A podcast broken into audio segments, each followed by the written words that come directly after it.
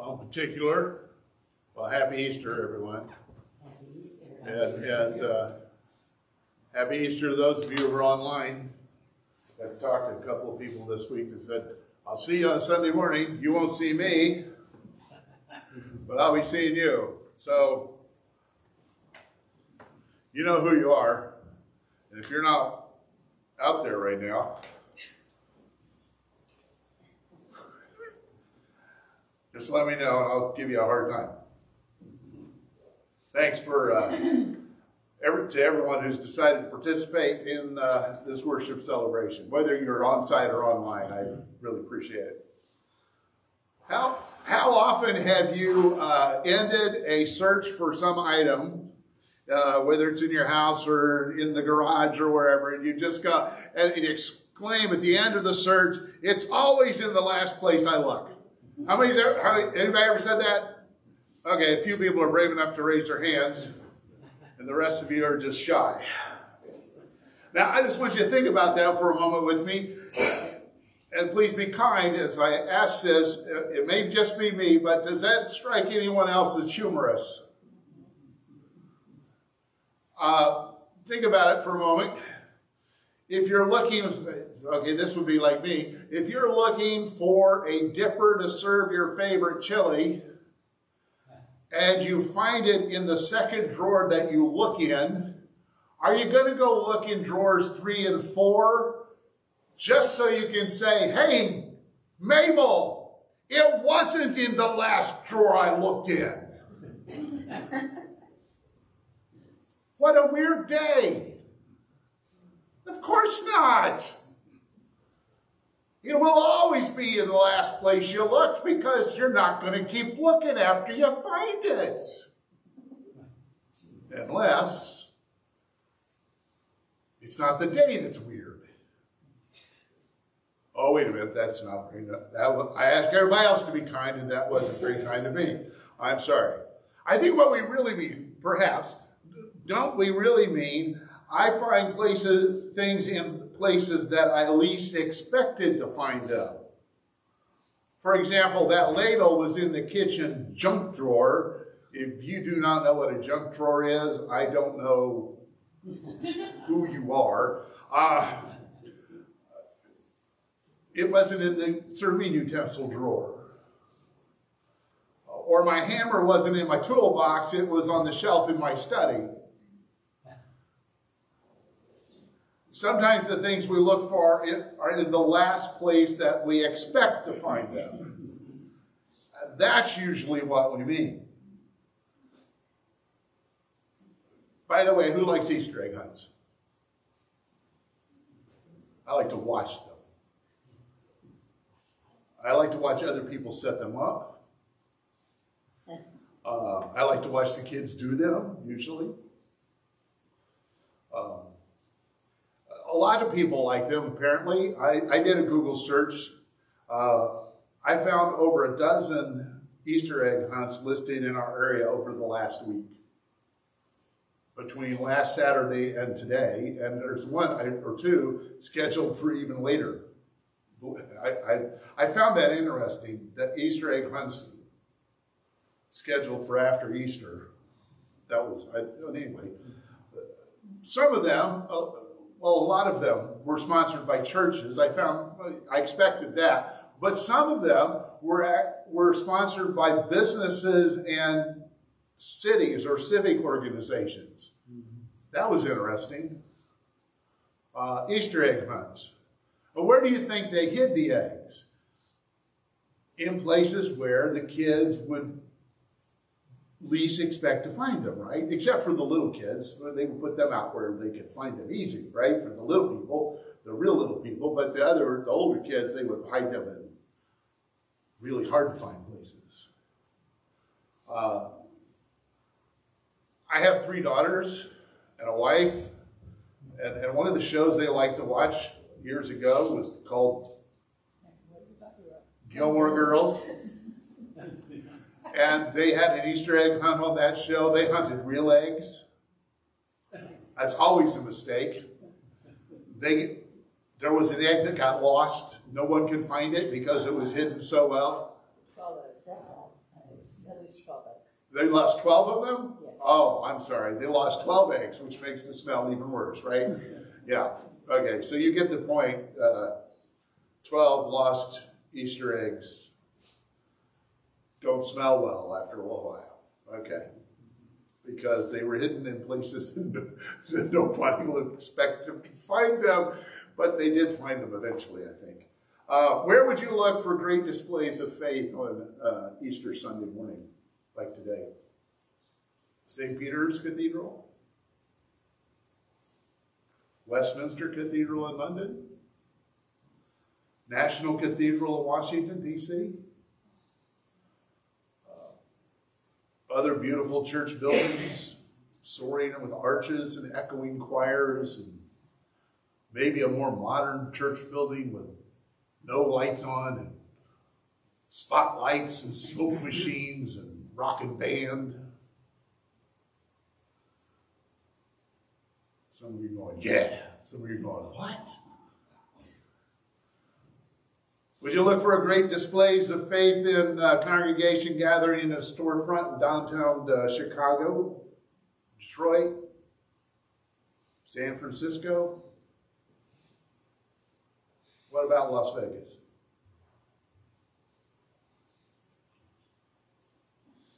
Would you expect to find displays of faith with uh, in a tin roofed lean to in a small third world village?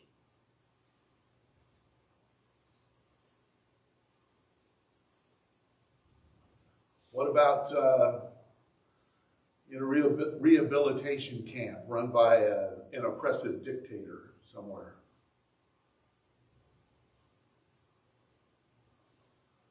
What about here? With this group of imperfect Jesus followers. Whether you're online or, or on site, are you expecting to find displays of faith with us? Where do you expect to find faith when all appears to be lost? In a world that's gone chaotic and crazy, where do you expect to find faith? Well, chaos, chaos had swamped the lives of Jesus followers in seven short days 2,000 years ago. Their week began with the magnificent Palm Sunday parade. Shouts of Hosanna and welcome had uh, to, welcome to the Son of David echoed through Jerusalem when Jesus arrived. Everything was wonderful. Their hopes were no uh, were higher than they had ever been and ever could have imagined them being. The hope filled the atmosphere. Everybody expected the world to change in a moment. Everybody was excited. Well, nearly everybody was excited to see Jesus enter Jerusalem. There were some who were not. There were some who told Jesus to tell people to shut up, and he said, No, nah, that's not going to happen. Uh, even if I did, it wouldn't work. And then things started getting confusing because the first thing Jesus did is he went to the temple and cleared house, cleaned house. He didn't go to the Roman garrison. He went to the temple and cleaned house. What's that about? I mean, yeah, money changers are cheapskates and, and cheats, but we all, we all know that, but they're not the problem. It's the Romans. And then he cursed a fig tree. Well, who cares about the fig tree? It's the Romans. They're the problems. And then there's those those other Jewish people. Those are really bad people. I mean, you know, there you know, there's the sinners, and there's the tax collectors, and then there's those there's those other people that aren't like us, people, you know, and and they're the problem. And, and then it got worse from there because Jesus was constantly arguing with the religious leaders. Every time he turned around, there was a different group arguing with him. And he even got in arguments with his own disciples.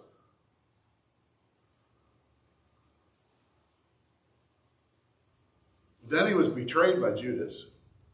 denied by Peter, deserted by all of his closest friends and followers. He was condemned and mocked and beaten and crucified.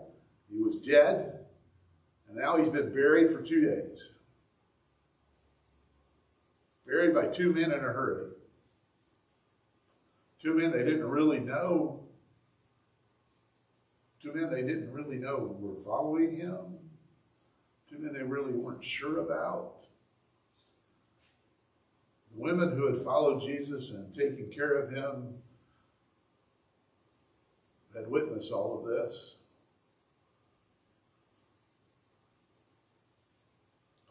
And that brings us to Mark chapter 16, verses 1 to 8. We've been looking at Mark's record of Jesus' life and ministry on earth, and, and this is the culmination. This is the this is where it goes. Mark chapter 16, verse 1. When the Sabbath was over, well, I need to pause here because most of us are Gentiles probably all of us. So we need to understand when the Sabbath is over. The Sabbath is over sundown Saturday evening. Sabbath runs from Friday evening at sundown to Saturday evening at sundown. So when the Sabbath was over Saturday evening, Mary Magdalene, Mary the mother of James, in other words, Mary the mother of Jesus, James was his brother, and Salome bought spices so that they might go to anoint Jesus' body. Saturday evening, they found a shop and bought spices. Then they had one question on their minds because very early on the first day of the week, Sunday, just after sunrise, they were on their way to the tomb and they asked each other this one question who will roll the stone away from the entrance of the tomb? Who will roll the stone away from the entrance of the tomb? Of all the questions they could have been asking, why, why this one? Notice they're not asking, what if the soldiers don't let us close to Jesus? They witnessed Jesus being placed in the tomb. They witnessed the soldiers being there. They witnessed the tomb being sealed. They knew the guards were there. They didn't. They weren't asking, "What if the soldiers don't let us close?" They didn't ask, "What if the soldiers hurt us?"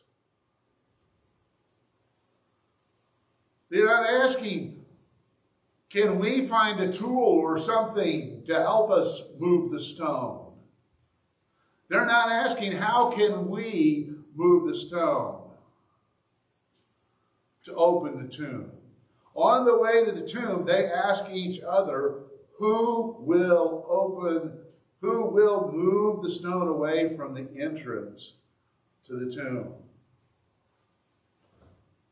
Devotional writer J.D. Walt observed this is the essential question. It's the most practical question, and at the same time, it holds profound theological meaning. They knew somehow they would figure it out. They just didn't know yet how. That's kind of how faith works, he says. We know and we don't know. We don't know who will roll the stone away from the entrance of the tomb. We know we can't do it, but we go anyway. Faith means going without knowing.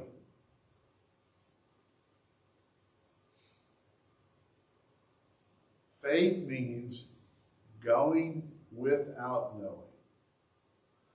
They knew it had to be done, and they knew what they had to do, and they didn't have it all figured out, but they got up early and they went to the tomb.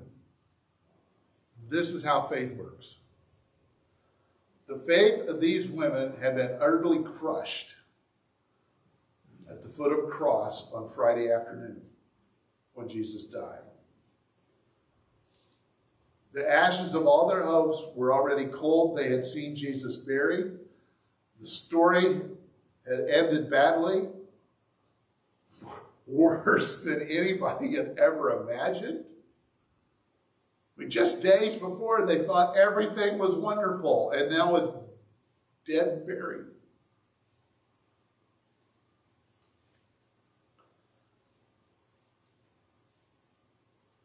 J.D. Walt says they didn't have any faith left, and yet they did. It was the faith to get up early and to do the next thing that had to be done.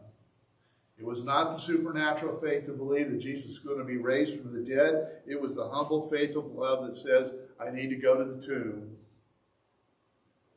and anoint a dead body.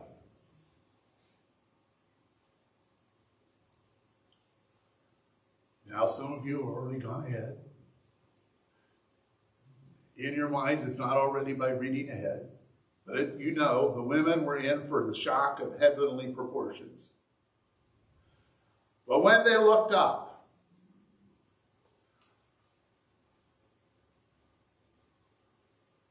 those three little letters and that word, whenever you run into them in the Bible, you know something big is about to happen.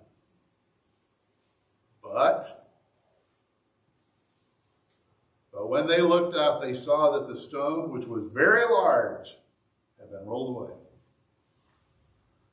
Then they received an unexpected message from an unexpected messenger. As they entered the tomb, they saw a young man dressed in a white robe sitting on the right side, and they were alarmed.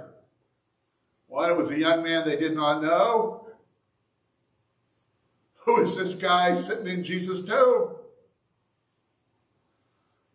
Their world, and our world, was changed in an instant, and it's never going to be the same. He said, Don't be alarmed.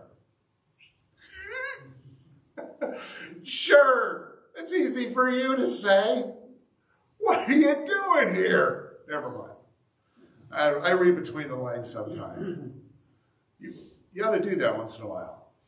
Just talk back to the Bible. It's okay. Don't be alarmed. You're looking for Jesus the Nazarene, Nazarene who was crucified. He is risen. He is not here. See the place where they laid him? But go tell his disciples and Peter, he is going ahead of you into Galilee. There you will see him just as he told you. Trembling and bewildered, the women went out and fled the tomb. They said nothing to anyone because they were afraid,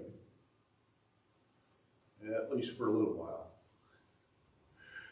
until they couldn't keep it quiet any longer. I, I had to add that part because, well, they didn't keep it quiet. Where do you expect to find faith when it all when all appears to be lost?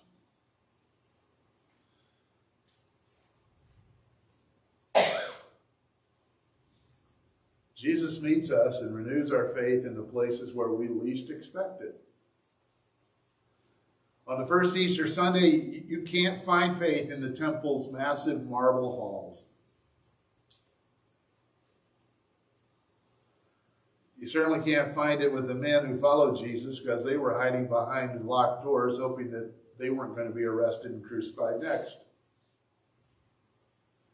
On the first Easter Sunday, you find faith, a little glimmer of faith at least, in women who went to the cemetery to anoint the body of their dead Messiah, their dead king. This is where God meets us.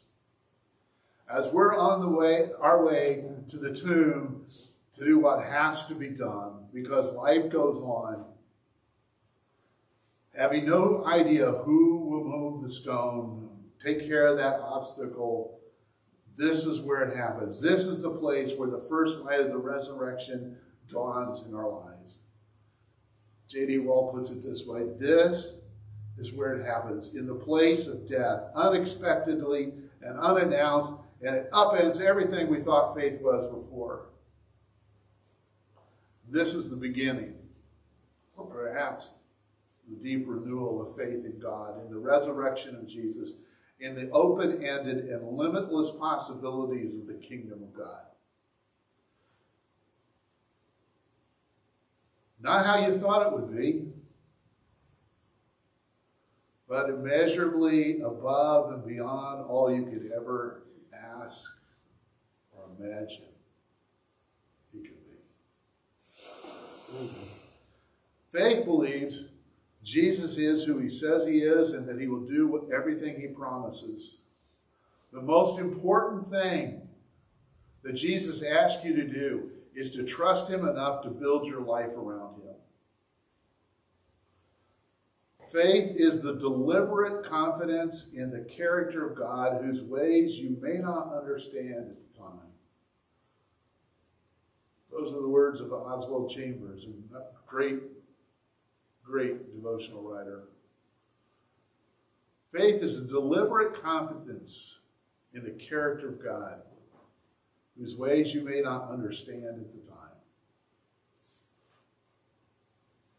Sometimes we get hung up on that. I want to understand it before.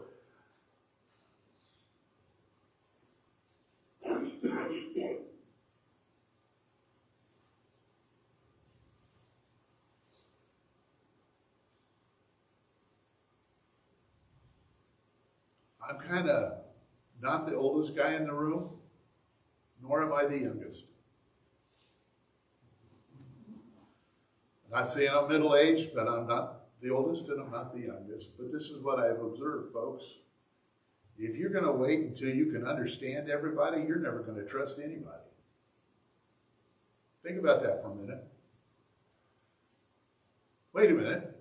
If you're going to wait till you can understand yourself before you even trust yourself, you're never going to trust yourself.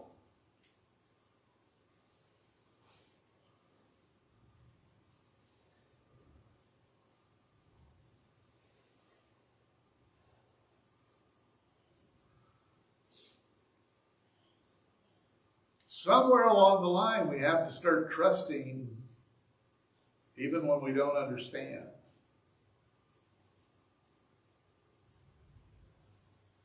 The stronger your faith in Jesus grows, the less self confidence you're going to have. But don't get, don't be afraid. don't be alarmed. Because God confidence defines faith. Jesus confidence defines faith.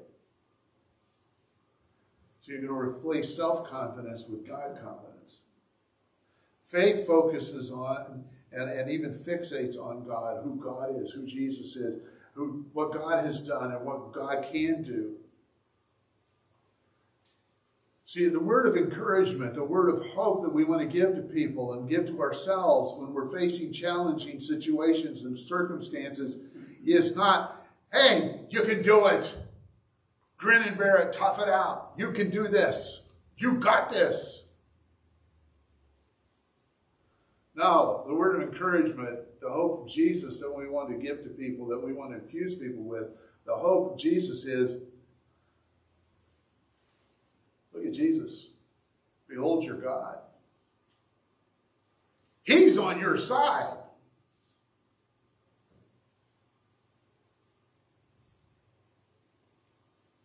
What else do you need?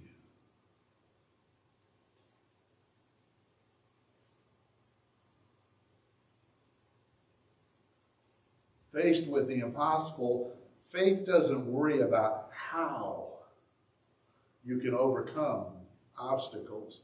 Faith simply focuses on who will remove those obstacles or who will get me over those obstacles.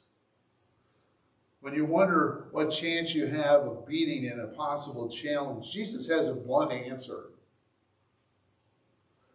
No chance at all if you think you can pull it off by yourself every chance in the world if you let God do it.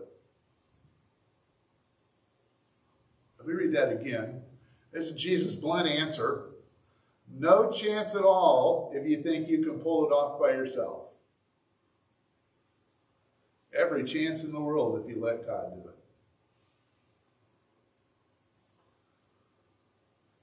So I like to sum things up in a sermon in a sentence to so make it simple. Hopefully, make it easy for us to remember, at least past the parking lot. Faith asks who, not how. Faith asks who, not how. When faced with obstacles we don't know what to do with, when faced with situations we don't know how to deal with, when faced with problems we don't know how to solve, faith asks who, not how. Author and speaker Andy Stanley makes a really valid point I think we need to get a hold of. When things are going well, it doesn't require a lot of faith to trust God. But when life gets messy and chaotic, is your faith leading you to depend on God, or do you put your trust in something else? When life gets messy, does your faith lead you to depend on God, or do you put your faith in something else?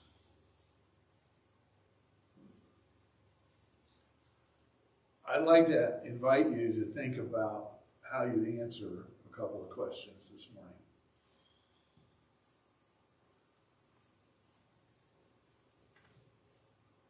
It's a little different than what I normally do, but change is not bad. It's just different. So the first question is whether it was while I was speaking or in spite of what I was saying or while we were singing or during one of the scripture readings or something else. What did Jesus say to you? Now, somebody might be asking, well, how will I know? How will I know if Jesus said something to me? That's a great question. This is a good, good way to figure. Maybe I would say pay attention to any God confidence building ideas that came to mind this morning.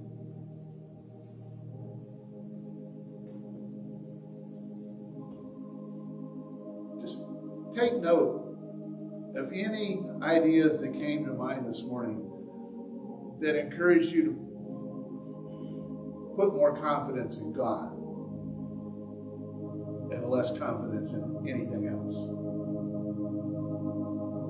So that's the first question I want to encourage you to take a moment to think about. Why did you hear from Jesus? And then the second question is, what are you going to do with what you heard? What are you going to do with what you heard? Somebody might be thinking, what can I do if I'm not sure what to do with what I think I heard Jesus say? Here's another good question. I'm going to give you three options, just suggestions. If you're on site, hang around and talk to me. That's one option. If you're online, click on the message button on the Facebook page and send a message, and I'll answer you as soon as I can. Or, option number three, if you'd rather talk to another follower of Jesus, please feel free to do that. So there's three possibilities. But the two questions I want you to take a few moments to think about are what did you hear from Jesus? and what are you going to do with what you just heard?